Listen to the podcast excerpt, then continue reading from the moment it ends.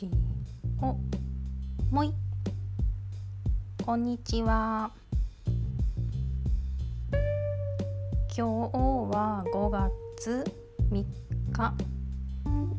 えー、耳鳴りビギナーなになったんですけど。耳鳴りビギナーにいろいろ教えて。らおうかな。ココさんこんばんは。いつやったかな23週間前に耳鳴りが始まりまして。あのまあ時々そのキーンってなる時はあったんですけどずっと鳴り続けるっていうのは今までなくって。でなんかこう家電が壊れたぐらいの音がずっと鳴り鳴るようになったから耳鼻科に行ってあ耳鳴りの時に私は頭痛はないです。むしろね今月先月は頭痛はいつもより少なくって。でただあのー理由というか 因果関係。まあ後々そのなんか聞いたら自律神経がどうこうってあるんですけど耳鳴りがなった前の日めっちゃ歩いたんですよ。よくあのランナーズハイってあるじゃないですか。あんな感じでウォーキングウォーカーズハイみたいになっちゃって。あのー、3回に分けてまあ歩いてる人はそんなに大したことないかなっていう数字なんですけど3回に分けて1万6,000歩歩いちゃったんですね。なんか歩いてるとどんどん歩きたくなっちゃってで普段より歩きすぎたからあ今日はちょっとハイになっちゃったなと思ってもう止められなくてね歩くのが。で自覚はあったんですよ。まあ、運動しすぎ？トゥーマッチだったかもしれないですね。後々耳鳴りのラジオ番組とか聞いたりしてそしたら、まあ、自律神経を整えるって意味ではあのー、適度に歩くで耳鳴りが鳴り始めてすぐはお医者さんにあの運動はちょっと控えてくださいって書いてあったんですけどまあ運動って多分想定してるのは10キロ走るとか。そんな感じなのかな。うん。普通のウォーキングだったら多分大丈夫だと思います。その炎天下の中とかそのね体がしんどいよっていうまで歩かなかったら多分大丈夫だと思うんですけど適度っていうのを私知らないのでとりあえず薬はちゃんと飲んでます。なんかね耳はね放置するとね怖いよって教えてもらったのでね。とりあえずすぐに。まあ何にもなくても何にもなかったら何もないでいいやと思って耳鼻科行って一応突発性なんたら内耳難聴の疑いって感じでお薬出たんですね。で薬飲んだら最初が薬飲む前飲み始めは音がピキーンだったんですけどだんだん和らいできてフィーンぐらいになって今もななってることはなってるんですけどだいぶね楽になった。でも耳鳴りになってもあんまりなんか最初はよく分かんなくてあれ？と思って焦っちゃったんですけどもうなんか近所に病院あるって分かったし結構ねしっかりあのえっと超超音？ん音を聞く検査？聴覚検査。聴覚検査もすごくしっかりしてもらって。なのでまあ焦焦りというかなんやこれなんやこれみたいなわけがわからない焦りはだいぶなくなってきました。頭痛も今月ないんですよねほとんど。片頭痛薬飲んだん1回だけあったな。すごい。すごい調子よかった。そうですね。あの聴覚検査は昔懐かしい電話ボックスみたいなところに入って怖いですよねあれね。うん。あの音がなさすぎて怖いですよね。で音が鳴ったら押すんだけど音が何て言うのかな。まあ普段本当に34年に1回ぐらいしか健康診断で聴覚検査を受けないので慣れてなくって音鳴ってないんだけど鳴ってるそれも耳鳴りとかじゃなくてね音鳴ってないけど勝手にも鳴ってるんじゃないかと思っちゃって押しそうになってよくわかんないとか。でも心の問題ですよねあの。うん。そう耳はね。あの鼻の検査もされましたよ。鼻の検査？だから耳鼻科やから耳の中をまず見てそのなんか中にね何も詰まってなかったですよみたいなの見てもらってで鼻の穴にえー、っとカメラ入れて鼻の奥がなんか鳴ってないかどうかとか私も耳鼻科めっちゃ嫌いなんですよ。でも子供の時からえー、あれ何やったかななんか耳鼻科でかかっててね中耳炎かな？中耳炎になったんかな？ほんであの耳鼻科すごい嫌いでっていうのは管が細すぎる。管が細い管が。で結構痛いじゃないですか。もうすっごい肩とか上がってたと思う。先生になんか怖くないですよみたいなこと言われて「いや怖いですよ」って思って 思いながら「へへ」とか笑ってたんですけど。うん。そう。耳鳴り？だから普段と違う耳鳴りがあなんかいつもと違うぞって思ったら素直に病院行った方がいいかもしれないですね。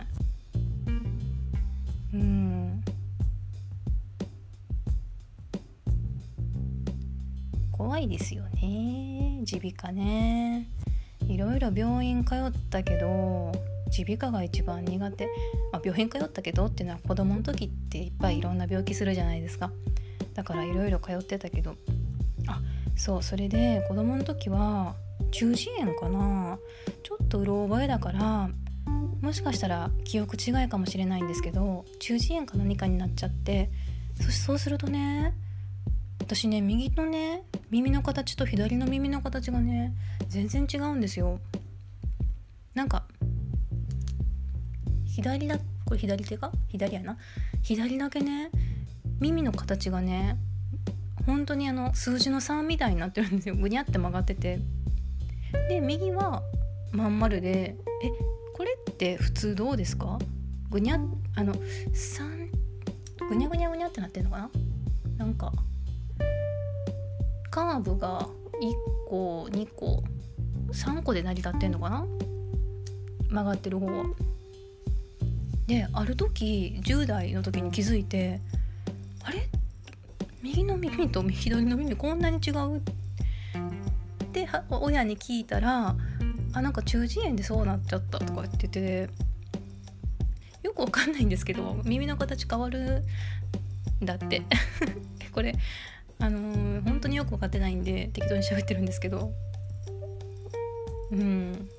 まあね別に形変わってるからって特に何もないんですけどね。あの警察24時とかでデカがこうずっと指名手配犯追っててでデカは耳を見るって言うんですって。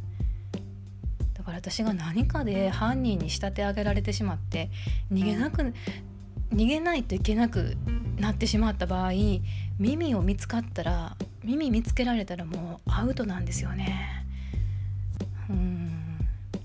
なんかねあの整形とかしても逃亡犯って整形するじゃないですか絶対。うん。ででも耳の形は変えられないとか言っててそのデカはねテレビに出てたデカはね。うん。そう。そうそう。だから私がもし罪をかぶることが自分から自ら犯罪するっていうのはもうないんで濡れ衣をかぶせられて逃げなきゃいけないってなった時はもう耳やばいんですよね。あココさんから「耳占い」っていうのがある。えー、あ出そうみたいなもんかな。うん。へえうんうん。目鼻位置もね整形では変えられないですもんね。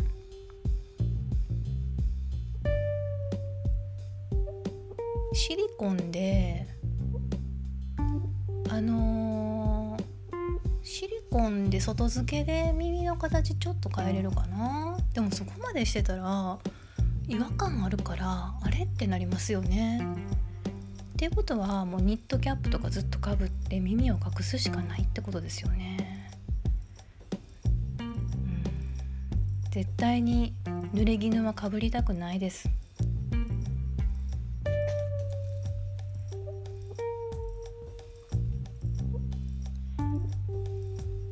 うん。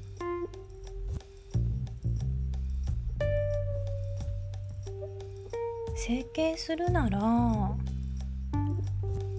まあ全部変えたいですけど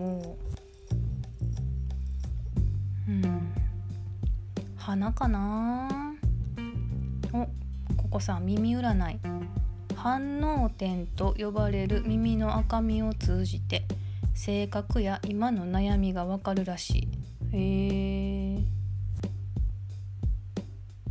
耳の赤み。耳つぼのあれありましたよね。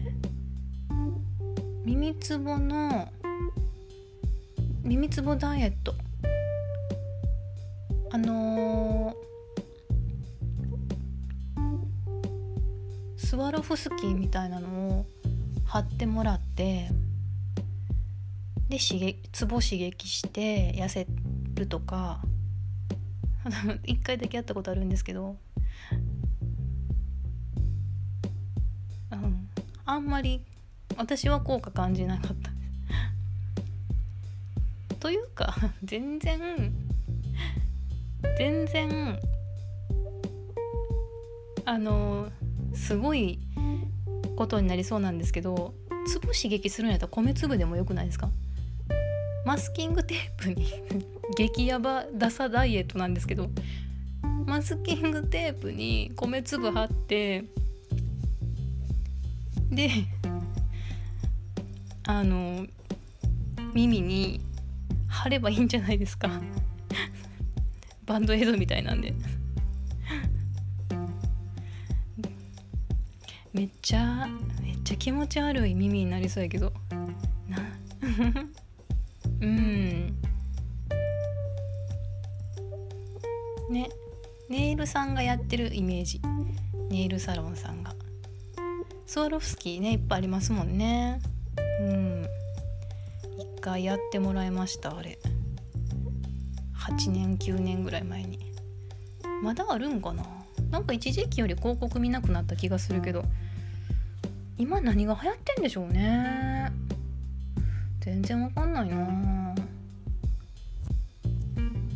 前はね前も言ったかもしれないんですけどエステサロンさんとかのウェブの、まあ、広告というかサイトの営業やってたのでお客様がそういう美容系のサロンさんが多かったのでなんかちょっと流行りとかうん大体こういうの今やってんねんなっていうのはなんか簡単に追っかけれてたんですけど、うん、私自身あんまりエステ行かないしネイルもしないのでもう今となっては何が流行っているのやらって感じです。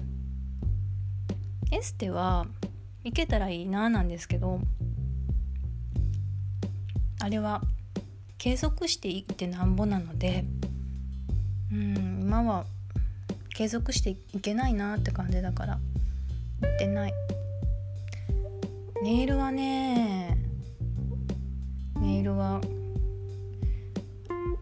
うんなんか私不器用だから料理とかして爪削ったりするんですよね包丁で。多分これネイルのなんか破片入ってそうやなと思って。もうやめました。ジェルだと大丈夫かもしれないけどまあジェルも削れますもんね包丁やったらね。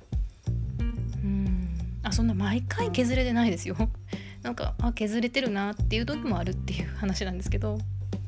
そんなそんな毎回やったら指なくなってますわ。でもねネイルはねあの見るの好きなんですよ。あのなんかあんまキラキラは好きじゃないんですけど。うん。綺麗にしてる人見たらいいなって思う。うんあんま好きじゃないというか、うん、持たない、うん、持たないなっていう。あとすぐ剥がれる、ジェルにしろって話なんですけど。うん。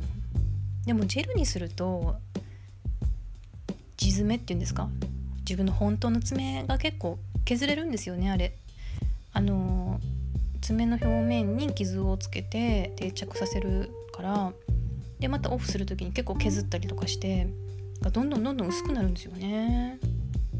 うん。めっちゃ怖くないですか？怖っ。ゾッとする。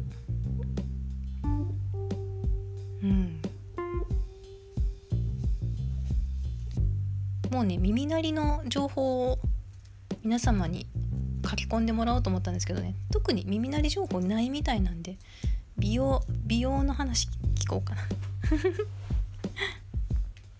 あのね松江区まつげエクステやった時にもう10年ぐらい前です。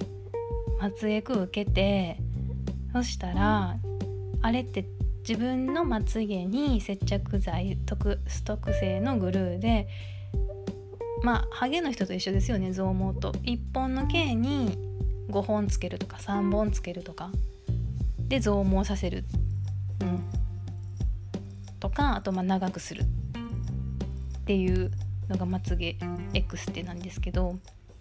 でグルーはあんまりそのお湯と相性良くないからあのお風呂入る時とか、まあ、ちょっと気をつけてあげてくださいねみたいなこと言われてて私もめっちゃ貧乏症やからせっかくつけたやつ絶対守りたいと思ってシャワーあの頭洗う時とかも極力そのまつげにお湯がかからないようにこうやって頭グイってこのけぞらせてめっちゃ頑張って頭洗ってたんですよ。そしたら耳に水が入ってあの え何やったっけ？中耳炎？これも。何だっけ？耳に水が入って炎症起きるの中耳炎ですか？耳に水が入って耳鼻科に行きました。もうそれ以来まつげエクステは受けてないです。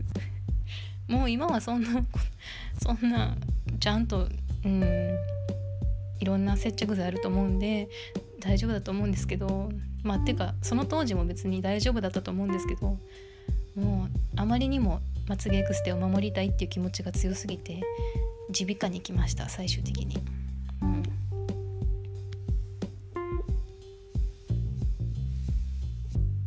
はいあとねあのー、エステサロンとかだけじゃなくってヒーリングサロンもお客さんでたくさん持ってたんでたくさんって言っちゃったそんなにないんですけどあのそこそこ持ってたんであのヒーリングサロンにも行って行ったことあって興味津々で。でえー、何やったかなほとんど覚えてないんですけど前世みたいな、うん、占いじゃないか。なんだろうね。前世を見てもらうみたいな。うん。まあ正直どういうことするんやろっていうのが知りたくて行ったようなものなんですね。もちろん自分でお金払ってね、あのー、何やったかな。湖にユニコーンみたいなこと言われた記憶はあるんですけどほとんどもう覚えてなくって。うんありましたよね。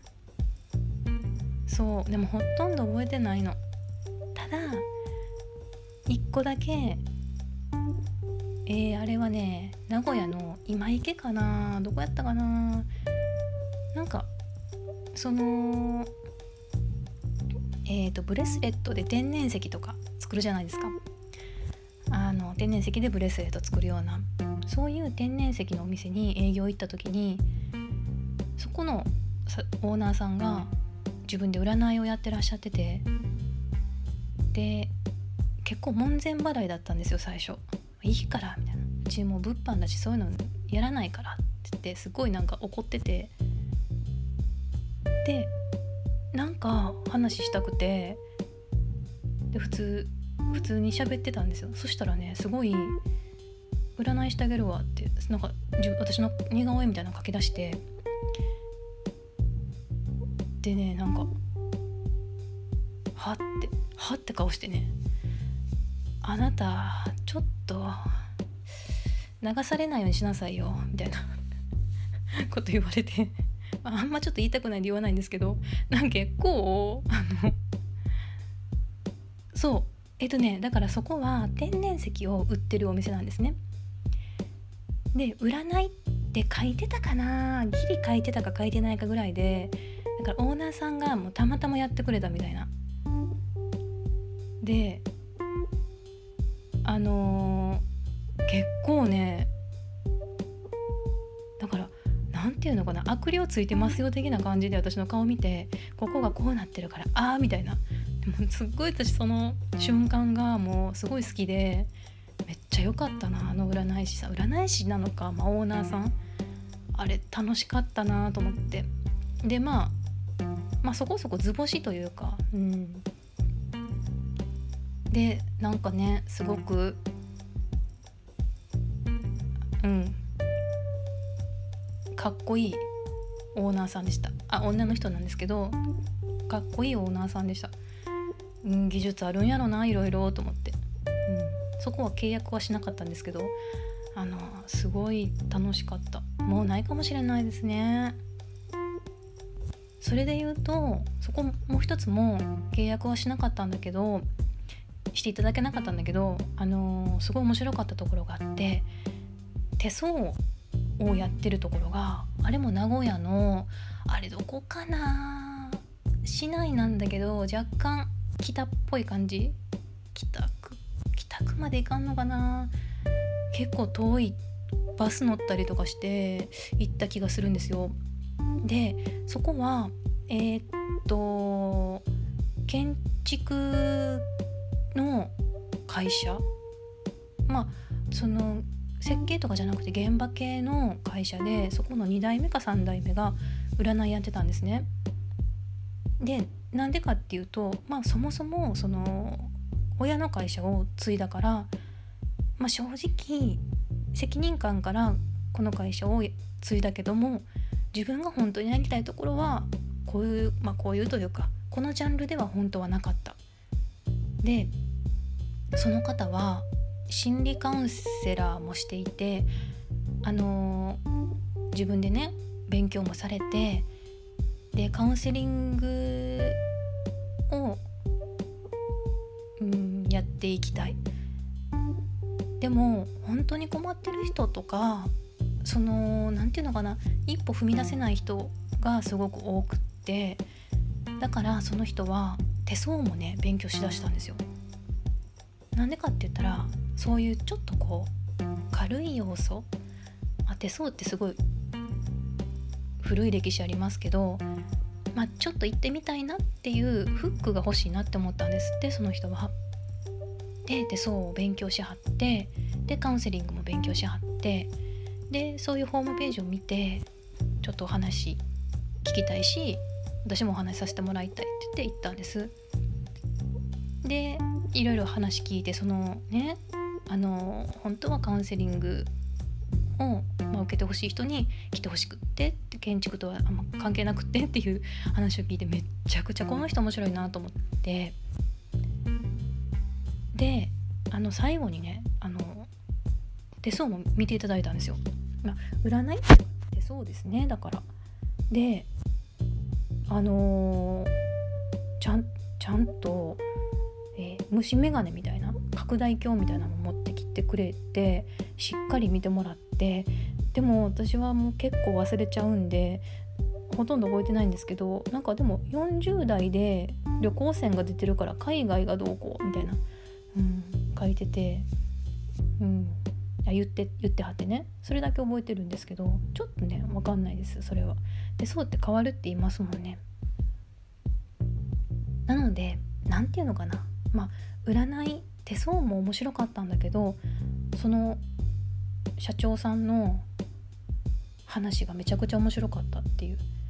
だからね営業って大変なんですけどなんかそういう個人事業主さんのお話聞けるのがめちゃくちゃ面白くてうーんすごい体験やったなと思ってきつかったですけどね。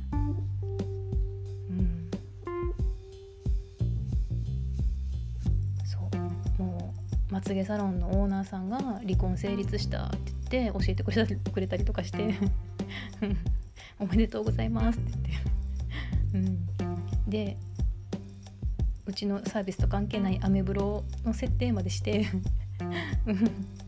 あのねあのウニさんアメブロ立ち上げたまあその当時十何年前だなんでアメブロねみんなやるやりたいやってるとかそんなんじゃないですかアメブロ作りたいからちょっと見てほしいって言われて アメブロ作ってほんで渡したりとかして。はい。まあでもねその人おんぶに抱っこじゃなくてちゃんと自分で勉強してくれてそこからは自分でやってくださったんですごいうん楽しかったです。楽しいことが多かったです。ちょっと変な人も多かったですけどね。でもやっぱちょっと変じゃないとこういう個人事業主さんってやっていけないんだろうなと思って。うん。あのねそうそう。当時はねアメブロ全盛期でしたね。すっごい絵文字いっぱい入ったりとかね。でもアメブロ私も試しに作ってみたけどすごいいいんですよねあの分析画面が。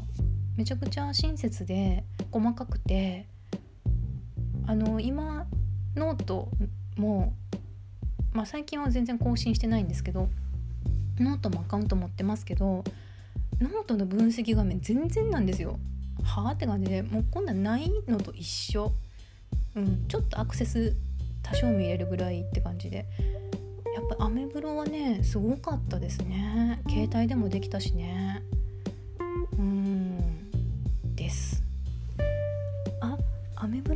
話になっちゃった耳鳴りの話。面白いですね。だんだん話が変わっていくっていうね。はい。じゃあ今日はこれぐらいにします。またおしゃべり付き合ってください。それではさようなら。